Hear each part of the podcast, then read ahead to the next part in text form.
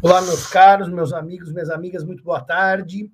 Vamos dar início, então, a essa nossa segunda aula de Direito das Sucessões, aqui do nosso curso de Sucessões da Grade Antiga, portanto, ainda aquele curso com a matéria completa. E na nossa aula passada, eu trabalhei com vocês as noções introdutórias do direito das sucessões. E as noções introdutórias eu finalizei no artigo 1780, tem a liberdade de testar, que é a existência da legítima.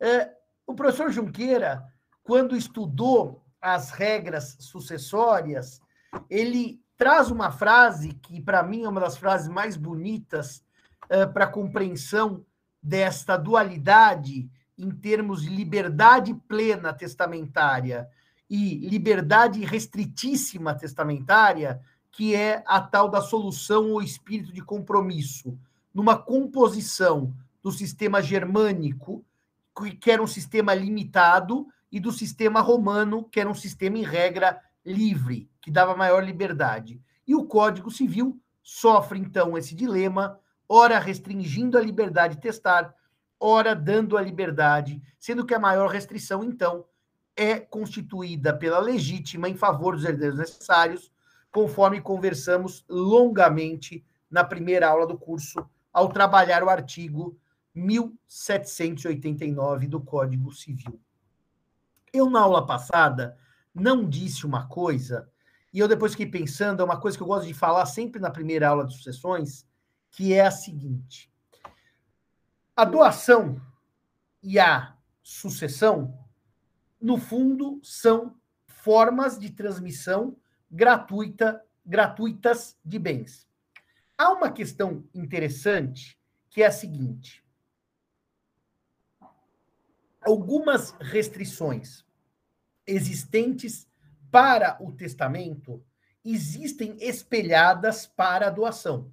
Porque se não fosse possível eu testar, bastava que em vida eu doasse. Então, as restrições devem vir espelhadas para que eu não burlasse a proteção à legítima com meio de, por meio de doação, que é um ato entre vivos. Imaginemos então que o código diga assim: quem tem filhos só pode testar a metade dos bens que tem. Ótimo.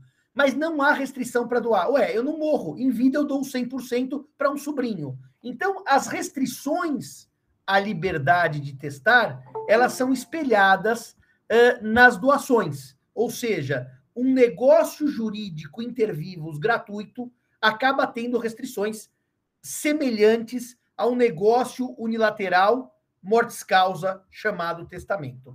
Então, eu quero só mostrar para vocês uma coisa, porque os alunos de graduação ainda não familiarizados com a matéria, claro, porque estão aprendendo agora, eles sempre têm alguma dúvida com relação ao que eu vou dizer agora, e eu queria tirar essa dúvida desde logo. Professor Simão, eu tenho dois filhos, tá? Um filho me abandonou, não gosta de mim, não me visita, não sabe nem se eu estou vivo ou estou morto. Tá. E um outro filho é carinhoso, gentil, tá sempre comigo, tá me amparando na velhice. Tá. Eu posso doar, doar tudo que eu tenho em vida para esse filho? Não, porque existe uma doação no artigo 549 do Código Civil, 549, que o Carala vai pôr aí no chat, que proíbe a chamada doação inoficiosa. Ou seja, eu só posso doar 50% dos meus bens. Lembre-se que eu falei agora há pouco que é um espelho entre as regras sucessórias e as regras da doação. Então, eu não posso doar tudo porque eu não posso testar tudo. Exatamente. Eu não posso doar tudo porque eu não posso testar tudo. Mas, professor, e se eu doar a metade do que eu tenho para aquele filho querido que me auxilia? Isso é possível? Sim, porque a nulidade da doação está no excesso. Ah, então eu posso doar 50%. Posso doar 50%. Bom, bom, vem a segunda pergunta. Os outros 50% que ficaram com você, você pode, olha a pergunta, gastar. Se for imóvel, vender e gastar o dinheiro. Se for dinheiro, gastar. Sim, eu posso.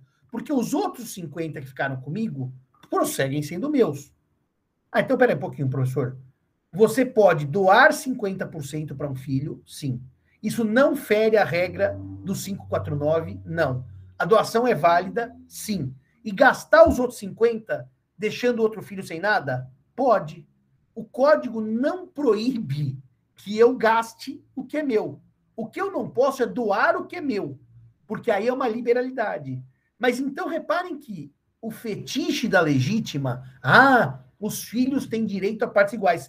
Tem, mas na prática, um, de uma maneira absolutamente lícita, eu posso doar metade do que eu tenho para um filho, dizer que essa metade sai da disponível, que essa metade não será colacionada, e quando eu morro, eu gastei a outra metade e um filho ficou sem nada. Repare que isso é, inclusive, uma forma de planejamento sucessório, para deixar tudo para um e nada para outro. Agora, se eu doar 100% do que eu tenho para um dos filhos, o 549 vai dizer que a doação é nula quanto ao excesso. Portanto, os alunos costumam ter, nesse início de curso, uma impressão de que, como os filhos fazem jus à legítima, eu não consigo prejudicar um filho em detrimento do outro. Eu estou dando um exemplo concreto. Eu consigo. Eu dou a metade, digo que sai disponível, digo que não colaciona, e a outra metade eu gasto. E quando eu morro, um filho vai ficar sem nada. O que eu não posso é doar tudo para um dos filhos. Gastar, eu posso. Aliás, eu posso gastar tudo e deixar todos os filhos sem herança. O que, aliás, é o ideal. Assim os filhos vão trabalhar. Alguma dúvida sobre isso? Entender essa questão? Como eu posso suprimir a legítima de maneira lícita, sem nenhuma ilegalidade? Basta doar metade e gastar a outra metade. Claro que há maneiras ilícitas, certo? Por exemplo, converter o seu patrimônio em moeda estrangeira, entregar o dinheiro para um e não para outro. Eu acho que eu caí, mas eu voltei. Ricardo, você estava para falar? Pode falar. Foi isso, Bruno? Eu dei uma caída e voltei, foi isso? Sim, sim. Então pode falar, pode falar agora. A minha dúvida é só uma, assim, eu estava pensando aqui, o patrimônio não é uma coisa fixa, né? O patrimônio durante a vida, ele tende a aumentar, enfim, ele varia. É, se eu decidir doar todo meu é, metade do meu patrimônio aos 30 anos, e aos 60 eu quiser doar novamente, 50%, eu posso fazer isso? Tem alguma restrição temporal também? Se é eu quiser fazer ano. Se o seu patrimônio só diminuiu, Ricardo, você não pode, porque senão você nunca teria legítima. Então, você com 30 anos tem um patrimônio de 100, doa 50. Com 60, ele continua os mesmos 50, não dá. Mas eu concordo com você que se você tinha um patrimônio de 100, doa 50, e agora com 60 tem um patrimônio de mil, que é muito maior, você recalcula legítima. Recalcula no acréscimo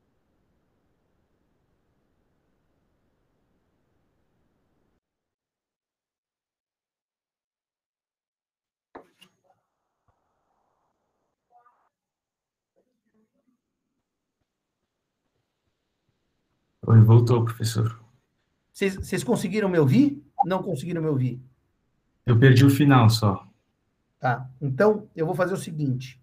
Eu vou entrar aqui em outra conexão, só para não ficar cortando. Mas o que eu disse, basicamente, era que no aumento é possível recalcular a legítima disponível. Na diminuição, ela é calculada uma única vez, porque daí o patrimônio só decai, só decresce, só diminui. No aumento, eu posso recalcular a legítima. Tudo bem? E aí, por exemplo, se eu, se eu fizer uma doação com meus 30 anos aí de... Tenho patrimônio 100, doei 50, e aí quando eu chego nos 60 e morro, meu patrimônio era de 30, por exemplo. Daí a doação que eu fiz... Não tem nenhum problema, porque quando você doou 50, você tinha 100. Você podia doar 50. Ela é válida. Se quando você ah. morreu, seu patrimônio for de 30 ou de zero, não muda porque a doação era válida no ato da doação, no momento em que se ultimou o negócio jurídico. A redução não implica desvaler, tirar a validade do que ocorreu lá atrás. Certo, só afeta a legítima. Se aumentar, sim. Se diminuir, é. se diminuir, não. Aquela doação que foi feita válida, a doação é uma fotografia. Quando você doou 50, você podia doar 50? Sim. O fato de você não poder depois não muda. A doação prossegue válida. Então, ah. repare, não há uma invalidade posterior. se a doação nasceu válida, ela prossegue válida, ainda que o patrimônio diminua ou ainda que o patrimônio acabe. Tá claro isso? Agora, se o patrimônio aumentou, você recalcula. Você pode doar. Afinal, você tinha um patrimônio de 100, doou 50. Tá. Doou 50. Se o patrimônio agora é de mil, você pode doar mais. Tá claro isso para você? Por quê? 50 é metade de 100. 500 é metade de mil. Você pode doar mais. Tudo bem certo. até aqui? Sim, a, conexão, a conexão estabilizou agora? Melhorou. Tá. Se ela voltar a cair, eu vou entrar pelo celular, tá bom? Bom, deixa eu então só evoluir uma coisa para vocês.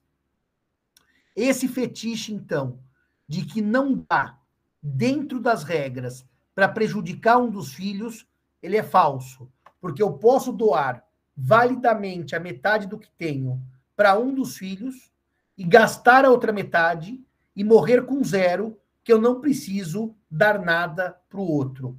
Portanto, há formas de planejamento sucessório em que eu dou a metade, doação válida, digo que não precisa colacionar e gasto a outra metade.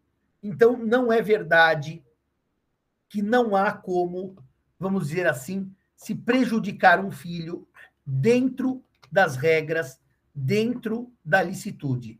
Porque na ilicitude tem uma série de formas de fraude, mas não vem ao caso, num curso de graduação, ensinar fraude sucessória. Não faz muito sentido isso aqui. Dito isto, eu vou falar agora, então, dos chamados legitimados, legitimados à sucessão. A primeira regra que cuida dos legitimados à sucessão é a do artigo 1798 do Código Civil. 1798 do Código Civil. O artigo 1798 diz que legitimam-se a suceder as pessoas já nascidas ou já concebidas no momento da abertura da sucessão.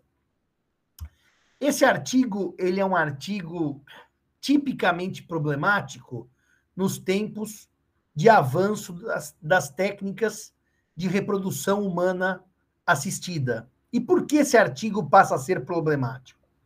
Quando se imaginava pessoas nascidas no Código de 16 e pessoas nascidas no Código de 2002, nós temos exatamente a mesma ideia.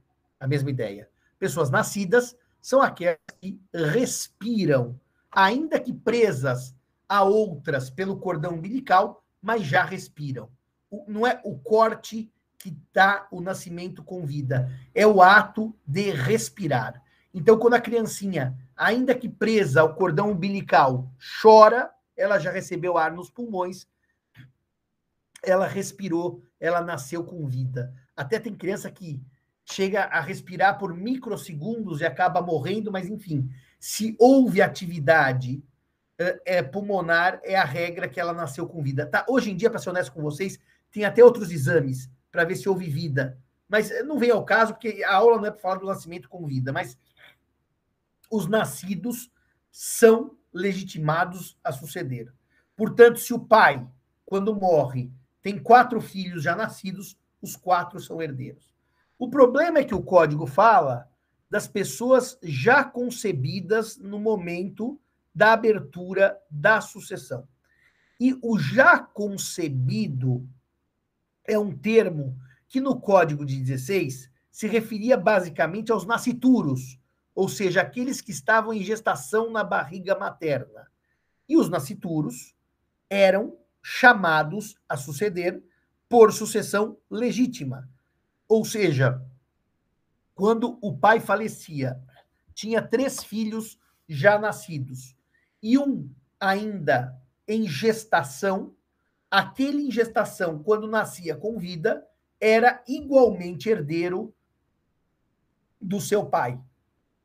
Portanto, a noção de já concebido era, no Código de 16, própria do chamado nascituro, aquele que está em gestação no ventre materno.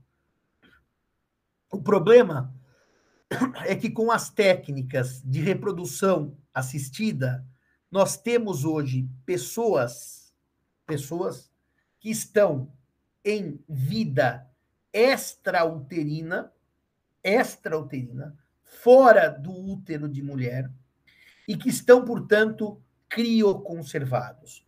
Evidentemente que eu não estou tratando aqui de pessoas concebidas meramente o espermatozoide ou o óvulo. Isso não é pessoa, isso é material genético.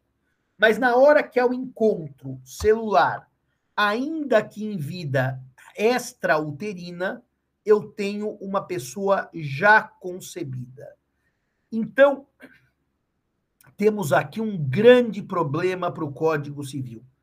Imaginemos um casal que tenha dois filhos e que esse casal tenha se valido de técnica de reprodução assistida e tenha embriões crioconservados, embriões guardados, uh, congelados, como a gente chama popularmente, mas crioconservados. O marido morre, tem dois filhos já nascidos e quatro embriões crioconservados. Esses embriões seriam pessoas já concebidas para fins de sucessão nos termos do artigo 1798 do Código Civil? E aí vem uma questão. Os embriões crioconservados têm viabilidade de implantação no útero de mulher por um longo tempo. E se aqueles embriões ficarem cinco ou seis anos crioconservados e depois forem inseridos num útero de mulher e depois vierem a nascer, eles são herdeiros se eles existiam crioconservados da mesma forma que os já nascidos ou que o nascituro que estava na barriga da mãe? Essa questão é ultra complexa. Eu me lembro que eu tive um alto debate com o professor Zeno Veloso sobre isso. Eu discordava da tese do Zeno. E um dia, no evento do IBDFAN de São Paulo, o Zeno subiu no palco e detonou o livro que eu tinha escrito com o Tartucci. Ele dizia assim: o Simão e o Tartucci dizem que o embrião, para ser herdeiro, tem que nascer até dois anos da morte do pai, com base no artigo 1800 do Código Civil. Então é o seguinte: se o embrião nascer em dois anos, segundo Tartucci e Simão, o embrião é herdeiro. Se nascer depois de dois anos da morte do pai, ele não é mais herdeiro. Daí o Zeno gritava, mas ele gritava na palestra. Tartucci, Simão, qual é a diferença entre vocês e o embrião? Uma só. Vocês já cresceram e perderam o cabelo. O embrião nem cabelo tem ainda. Mas o embrião é pessoa como vocês. E ele gritava na palestra, dizendo: não é justo dizer que a pessoa, para receber herança, tem que nascer dentro de prazos, se ela é filha. Porque isso aqui não é sucessão testamentária. Isso aqui é sucessão legítima e, portanto, pode nascer a qualquer tempo. Bom, a tese do professor Zeno é hoje, de longe, a vitoriosa. Então, se o sujeito tiver. Agora, por favor, reparem no que eu vou explicar. Material genético, espermatozoide ou óvulo, isso não é pessoa. Portanto, eu não posso considerar pessoa aquele que tem material genético congelado.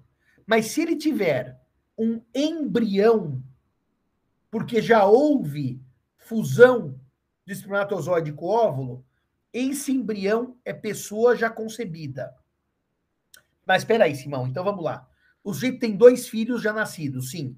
E tem quatro embriões congelados, sim.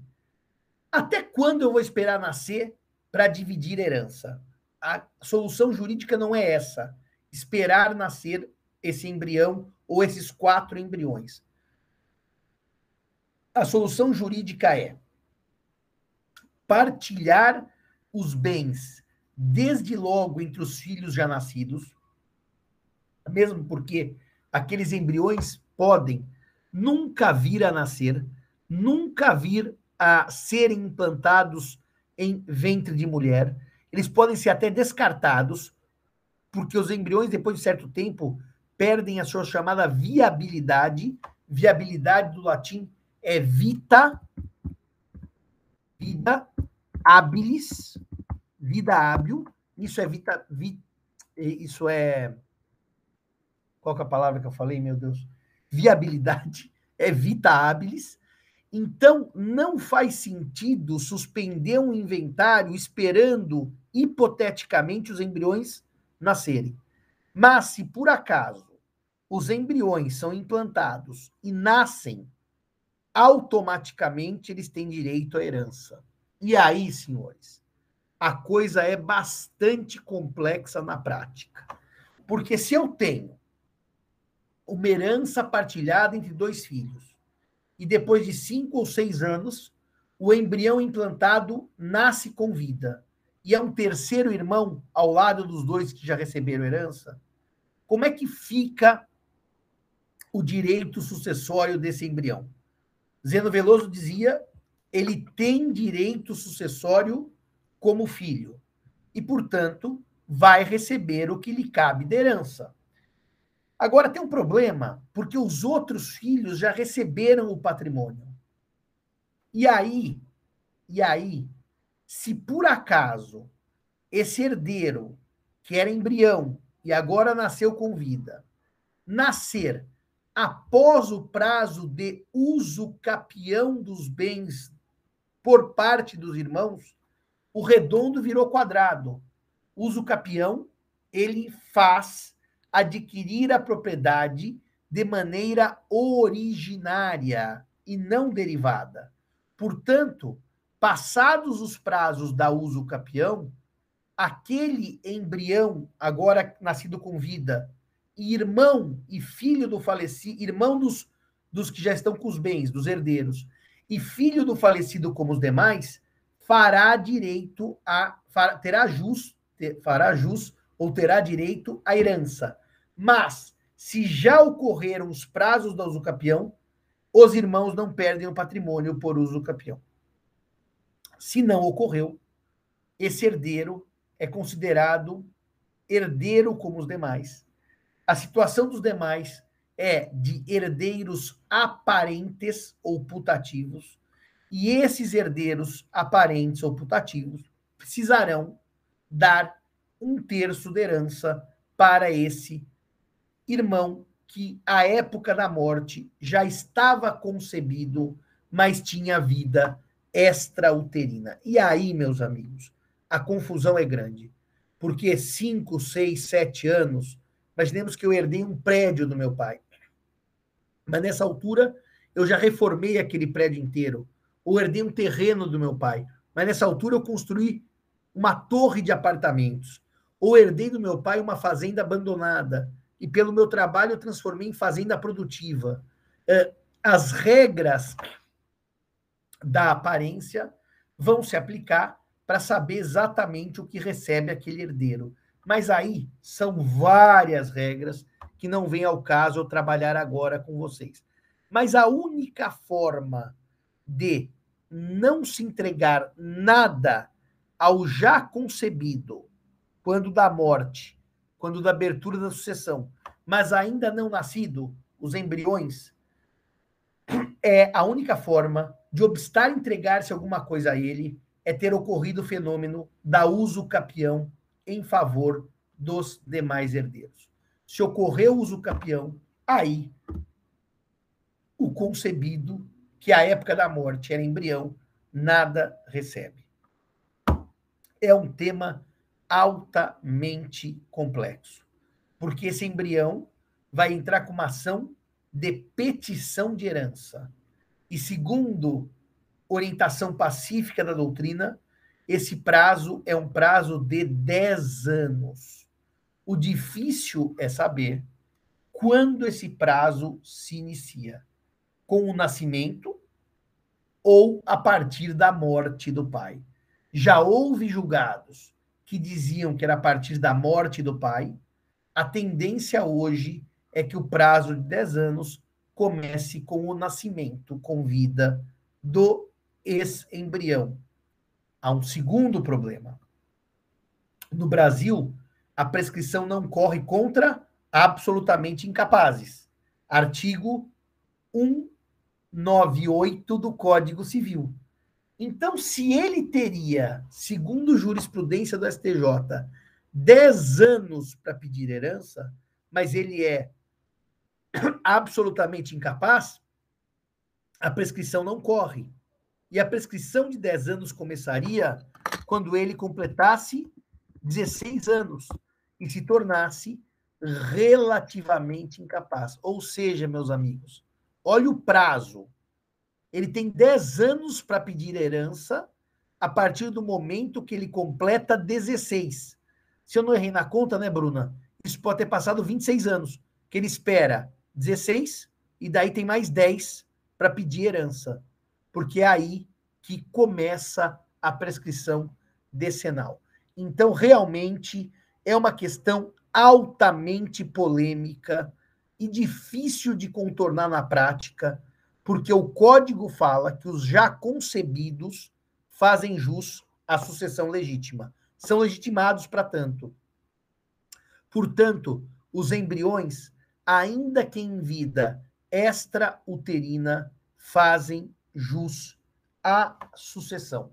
Essa é a orientação de Zeno Veloso, que é hoje totalmente aceita pela doutrina. Não há prazos para o nascimento desta, para, vamos dizer assim, o nascimento com vida deste ser vivo que já está concebido, mas ainda não foi implantado em útero de mulher. Dito isto, a gente explicou então os chamados legitimados a suceder. Fala, Marcelão. Boa noite, boa noite, Simão, boa noite aos colegas.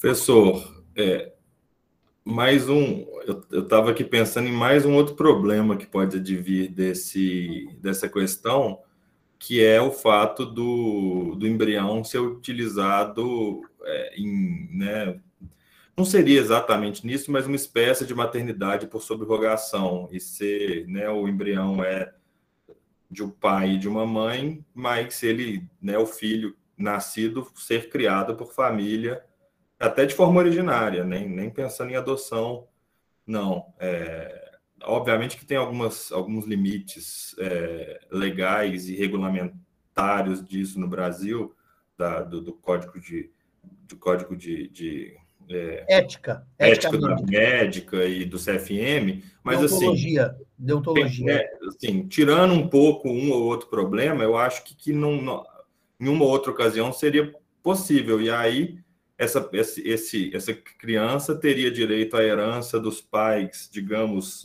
verdadeiramente biológicos e daqueles que o criam, traz aí um, eu acho que um outro embaraço, uma outra discussão vamos, também. Deixa eu pontuar isso daí. Deixa eu pontuar isso daí existe uma questão séria que o Brasil, na repercussão geral 622, ele reconheceu. Eu vou dar um passinho atrás para chegar no, na pergunta do Marcelo. Ele reconheceu que não há hierarquia entre a paternidade biológica e afetiva, ou seja, não existe uma que vem à frente ou que é superior ou que é melhor. As duas estão no mesmo patamar. Então, só para entender o que o Marcelo está falando, mas com uma. Um, eu vou voltar um pouquinho na lógica. Se eu tenho um filho e eu resolvo, sem passar pelos trâmites naturais de adoção, entregar o filho para que um vizinho crie essa criança. Vamos pegar os casos muito comuns do interior do Brasil, em que famílias se solidarizam e criam filhos que não são seus biologicamente. É o, vocês percebem que é um grande ato de amor, porque eu sei que não é meu, mas eu ó, o adoto não tem juiz, nada. Eu digo é meu e eu crio como meu. E o que acontece então? O Brasil reconhece a possibilidade do registro dessa criança em nome dos pais socioafetivos, se ela não tiver registrado no nome dos biológicos. eu não vou voltar nas questões registrais, porque senão seria uma aula nova. Mas vamos imaginar então que João e Maria têm um filho, biologicamente, João e Maria, e dão para Antônio e Clara. E Antônio e Clara registram essa criança e criam como filho. E ele é filho de Antônio e Clara pela lei brasileira, é adoção brasileira, Lincoln, exatamente isso. Ele, eles criam, então, como filho essa criança. Essa criança hoje, pela lei brasileira, seria filha dos pais de criação. Porém, se fizer o DNA, eles são filhos de João e Maria, e não de Antônio e Clara. E no sistema antigo, a criança optaria por ficar com os afetivos ou com os biológicos. No sistema atual, pela repercussão geral 622, essa criança pode ter quatro pais: os dois biológicos e os dois socioafetivos, dois pais e duas mães. Isso, o Marcelo sabe bem o que eu estou dizendo, foi uma construção contra o voto do Misto Faquin, que era melhor que o do Misto Fux, mas prevaleceu isso. O Misto Faquin tinha um voto melhor, mas também aqui no aula de família para eu me estender. Então eu vou responder diretamente a pergunta do Marcelão. Imaginemos que João e Maria tenham não um filho nascido, um embrião crioconservado. E eles são muito amigos de Antônio e Clara. E Antônio, sim, concorre duas heranças, Ricardo. É exatamente isso. Eu já vou chegar lá. Eu, eu, agora eu vou chegar na, na pergunta do Marcelão. E Antônio e Clara, que são muito amigos de João e Maria, Marcelo, por um problema biológico, não conseguem ter filhos. Talvez ela não consiga produzir óvulos, ele não consiga produzir espermatozoides, qualquer questão dessa natureza. Então, os pais biológicos do embrião autorizam Antônio e Clara a utilizarem a técnica de reprodução assistida e Clara engravida com o embrião de João e de Maria. O que vai acontecer nessa hipótese? A criança vai nascer filha de Clara, que gestou a criança, e de Antônio, que é o marido de Clara, pela presunção pateris est do 1597. Ela vai ter um pai e uma mãe. E, evidentemente, ela será herdeira desse pai e dessa mãe, que são os pais afetivos, já que não houve material genético nem de Antônio nem de Clara para gerar aquela criança. Bom, aquela criança um dia, com seis anos, falou assim: Papai, mamãe, eu sou filho de vocês? Daí responde o papai e a mamãe: Você é nosso, mas a sementinha veio de um outro casal. Sementinha, não vai dizer espermatozoide e óvulo nessa altura da vida da criança. E eles falam assim: então quem também é meu papai e minha mamãe? O João e a Maria. Ah, então eu tenho quatro, dois papais, duas mães? Sim, tem dois papais duas mamães. E eu li a decisão, eu tenho seis anos a criança, mas é superdotada, do misto Fux. Eu posso ter os quatro no misto nascimento? Pode, pode ter os quatro. Então, aí, para responder ao que o Ricardo pergunta, se ela tiver quatro, Marcelo, ela vai ter quatro, dois pais, duas mães, e herança recebida de quatro ascendentes, de primeiro grau. Se ela disser assim, a criança de seis anos, não, papai e mamãe são vocês, Clara e Antônio, que me criaram. Aqueles dois são apenas doadores do material genético, a criança esclarecida, que leu o professor Simão. Essa criança vai ter um pai e uma mãe, e vai ter uma herança só do pai e uma herança só da mãe. Mas efetivamente, pela repressão geral 622, em que o ministro Fux, eu digo que destruiu o direito brasileiro, quem quiser depois ler na internet, a interpretação que eu dei, que eu digo é a viável, a possível e aquela que é catastrófica da, da repressão geral 622, eu concordo com você, Marcelo. Essa criança pode, ao nascer, já ter quatro ascendentes: dois biológicos, que são o João e a Maria, e dois afetivos, que são Antônio e a Clara.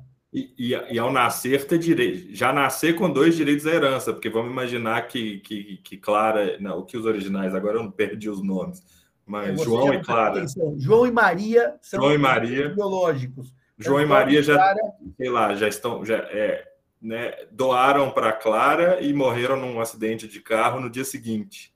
Ela já nasce com dois, com dois, direito a duas heranças, traz uma, uma confusão, né? Um detalhe, Marcelo, se ele quiser porque ele pode se contentar só com socioafetivos e não claro, buscar claro. o vínculo genético. Então, a criança, no fundo, vai ter uma decisão se ela quer ou não somar paternidade e somar maternidade. Mas é claro, pode acontecer isso. Eh, essa, essa decisão do Supremo, aliada às técnicas, ela gera esse problema.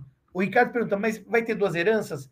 Eh, a sua pergunta, na verdade, eu brinco quando faço. Eu ouço essa pergunta, Ricardo, tem um equívoco. Você pergunta o seguinte: quantos pais tem? Três tem três heranças. Quatro tem quatro. Não é quantas heranças vai ter, é quantos pais tem. Porque se você tem um pai e uma mãe, você tem duas heranças. Você tem quatro, você tem quatro heranças. Então nunca pergunte quantas heranças vai ter. Tem que perguntar quantos pais você vai ter. É uma pergunta anterior à pergunta das heranças. Quem tem pai tem herança. Ou não, ou tem dívida também. Gente só pensa na herança, na, no, no, dinheiro, tem muitos que é melhor não ter nenhum. Você morre com quatro dívidas e precisa renunciar às heranças para não ter dor de cabeça. Mas nós vamos ver aqui que a dívida não se transmite, graças a Deus. Só faltava o pai dever e o filho pagar. Isso no Brasil não há, por força do artigo, a Bruna sabe de cor, 1791 do Código Civil, que a responsabilidade pelas dívidas é nos limites, nas forças da herança. Ou seja, se meu pai é um fanfarrão, um devedor contumaz, está quebrado, eu não sou obrigado a, com os meus bens, pagar as dívidas do meu finado pai, tá? Eh, quem paga as dívidas do finado pai é o, é o patrimônio do finado pai. Leia-se o espólio. Artigo 1791 do Código Civil, que o Cairala já deve ter posto aqui, mas eu não estou enxergando. Muito bem, dito isto, uh, se eu não errei o artigo, não sei se é um 791 ou 792. Não, então não é esse não, né, Cairala? Você devia ter lido o artigo, Cairala. a Bruna não leu. É um 792. É, às vezes a gente erra por um, olha lá, porque o professor Simão já está com provecta idade, 1792. O herdeiro não responde por encargos superiores às forças da herança, porque só faltava o pai morrer quebrado e o filho trabalhador pagar a conta. Não dá. Bom, dito isto, vamos agora então para uma próxima questão que é o artigo 1799, que cuida daqueles que são legitimados a suceder por testamento. Artigo 1799, que cuida daquele que, daqueles que são legitimados a suceder por testamento. Eu vou começar pelo inciso segundo. As pessoas jurídicas. Atenção aqui, por gentileza, sobre pessoas jurídicas. Como até agora não se inventou grau de parentesco com pessoa jurídica, ainda ninguém é primo de sociedade anônima, nem irmão de fundação, nem tio de associação, evidentemente que na vocação hereditária a pessoa jurídica não herda, porque na vocação hereditária tem descendentes, ascendentes, cônjuge, companheiro e colateral até quarto grau. Só cuidado com uma coisa. Muito cuidado com isso. No Código Bevilacqua, no finado código e no artigo 1603 de saudosa memória, o município vinha no rol de herdeiros. Depois os descendentes, os ascendentes do cônjuge do colateral vinha o município. Mas isto era um erro técnico o município, quando recebe herança, ele recebe porque eu não tenho descendentes, ascendentes, cônjuge, companheiro ou colateral. Ou colateral. Artigo 1844. O município não herda por ser herdeiro, ele recebe herança por não haver herdeiros. Ele não herda, ele é destinatário dos bens por não haver herdeiros. Portanto, quando a lei revogada punha o município na vocação hereditária, como Marcelo pôs aí, o inciso 5 do saudoso artigo 1603 do Código Bevilacqua, tinha gente que diz assim, o município herda. Não, meu amigo. Não, minha amiga. O município recebe herança porque ninguém herda. O município não herda, mas pode herdar. Vamos dar o caso da Bruna. A Bruna é apaixonada por São Paulo. Não tem descendentes, não tem ascendentes, não tem cônjuge nem companheiro. Imaginemos que o Bruno rompa o noivado e ela fique solteira. Não tem nenhum herdeiro necessário. Um cão. Mas o cão não pode ser herdeiro no sistema brasileiro por enquanto. Então a Bruna faz um testamento deixando seus bens para o município de São Paulo. O município é herdeiro por força do testamento. O município pode ser herdeiro. A sociedade pode ser herdeira. A pessoa jurídica pode ser herdeira, desde que seja herdeira por testamento, mas não o será por sucessão legítima. Tudo bem até aqui? Tudo claro? Alguma dúvida? Então, a pessoa jurídica só é herdeira por testamento e nunca por sucessão legítima. A Bruna, como eu falei que ela ficou solteira, ela ficou nervosa, ela pediu a palavra. Fala, Bruna. Não, professor, nesse cenário catastrófico. Opa! Ah, eu tô no áudio do Cairala aqui. Agora me ouvem? Estamos te ouvindo, estamos te ouvindo perfeitamente. Ah, tá. Então, nesse cenário catastrófico, caso o município não queira aceitar, dá para ele recusar? Como que faria isso? Eu entendo que não. Sabe por quê, Bruna? Porque como a lei destina a ele, eu não acho que está no poder discricionário do município. Eu não sei, é uma boa pergunta, Bruna, mas não há como se recusar, porque ele não é herdeiro, sabe? Herdeiro pode aceitar ou renunciar. Ele é destinatário, ele não é herdeiro. Agora, olha que interessante. Na hipótese de ele ser herdeiro, que é o testamento, deixe os meus bens para o município de São Paulo, que não é aí na ausência, né? Porque aí ele é destinatário, ele é o herdeiro mesmo, né? É, eu não sei como é que funciona a recusa de herança pelo poder público. Acho eu que, em tese, não poderia, porque está abrindo mão de um patrimônio em favor do munícipe, vamos dizer assim. Seria uma boa estudar quando o município herda por testamento, não quando ele é destinatário, porque aí não tem como renunciar, porque a lei manda para ele. Né? Como é que haveria essa possibilidade dele eventualmente não aceitar a herança? Mas o Carala, que é um publicista de mão cheia, já estudou essas hipóteses todas, certamente tem a resposta disso para a gente, que em breves minutos ele vai dizer como é que o município pode não querer a herança, tá certo, Bruna? Agora, de qualquer maneira, eu repito, o poder público, o município, não é herdeiro nunca por sucessão legítima, só o será por sucessão testamentária. A segunda situação eh, das pessoas legitimadas a suceder por testamento, além das pessoas jurídicas, eh, tem um detalhe que é o inciso terceiro, que fala das pessoas jurídicas cuja organização for determinada pelo testador sob a forma de fundação. Então vamos lá. Deixa eu explicar o inciso terceiro e depois eu volto para o inciso primeiro. Se eu deixar meus bens à Fundação Casa, que era a antiga FEBEM, ou a Fundação Ayrton Senna, são fundações pré-existentes à minha morte. Quando eu morro, elas já existem. Elas pré-existem à minha morte. E, portanto, elas têm personalidade jurídica e, portanto, elas herdam o bem deixado pelo testador. Agora, se eu quiser deixar bens a uma associação, quando eu morro, essa associação deve existir no momento da minha morte.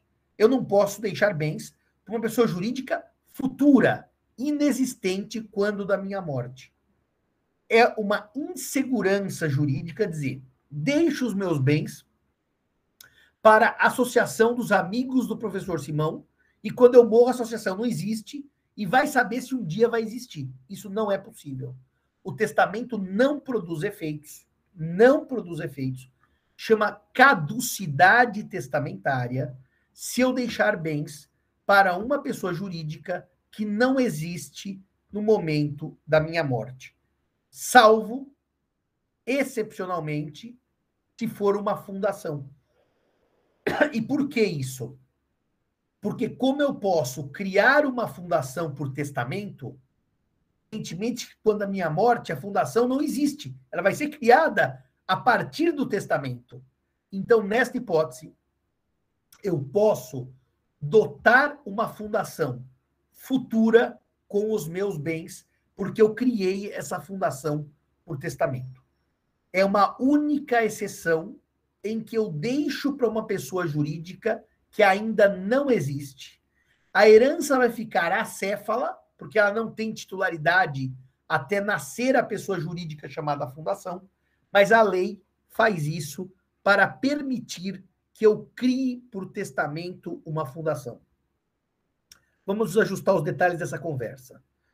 Se eu deixar bens para uma pessoa jurídica e no momento da minha morte essa pessoa jurídica não existe, o testamento caduca, perde efeitos. Salvo se eu deixar bens para uma fundação e eu crio essa fundação no próprio testamento. E daí, sim, eu posso esperar constituir a fundação para que ela receba os bens na forma de dotação. Mas, repito, a exceção é do artigo terceiro, do inciso terceiro do artigo 1799 do Código Civil. E a última hipótese em que eu posso testar bens e que tem legitimidade para suceder por testamento são os filhos ainda não concebidos de pessoas indicadas pelo testador, desde que vivas estas ao abrir-se a sucessão. É a chamada prole eventual. É a chamada prole eventual. A explicação desse dispositivo está no artigo de baixo, no 1800 do Código Civil, que explicará o que é essa prole eventual. 7 e 10, fazemos aquele intervalo de 5 minutos para pegar mais água e eu volto para explicar o artigo 1800 sobre a chamada prole eventual e a legitimação sucessória da prole eventual. Cinco minutinhos e nós voltamos.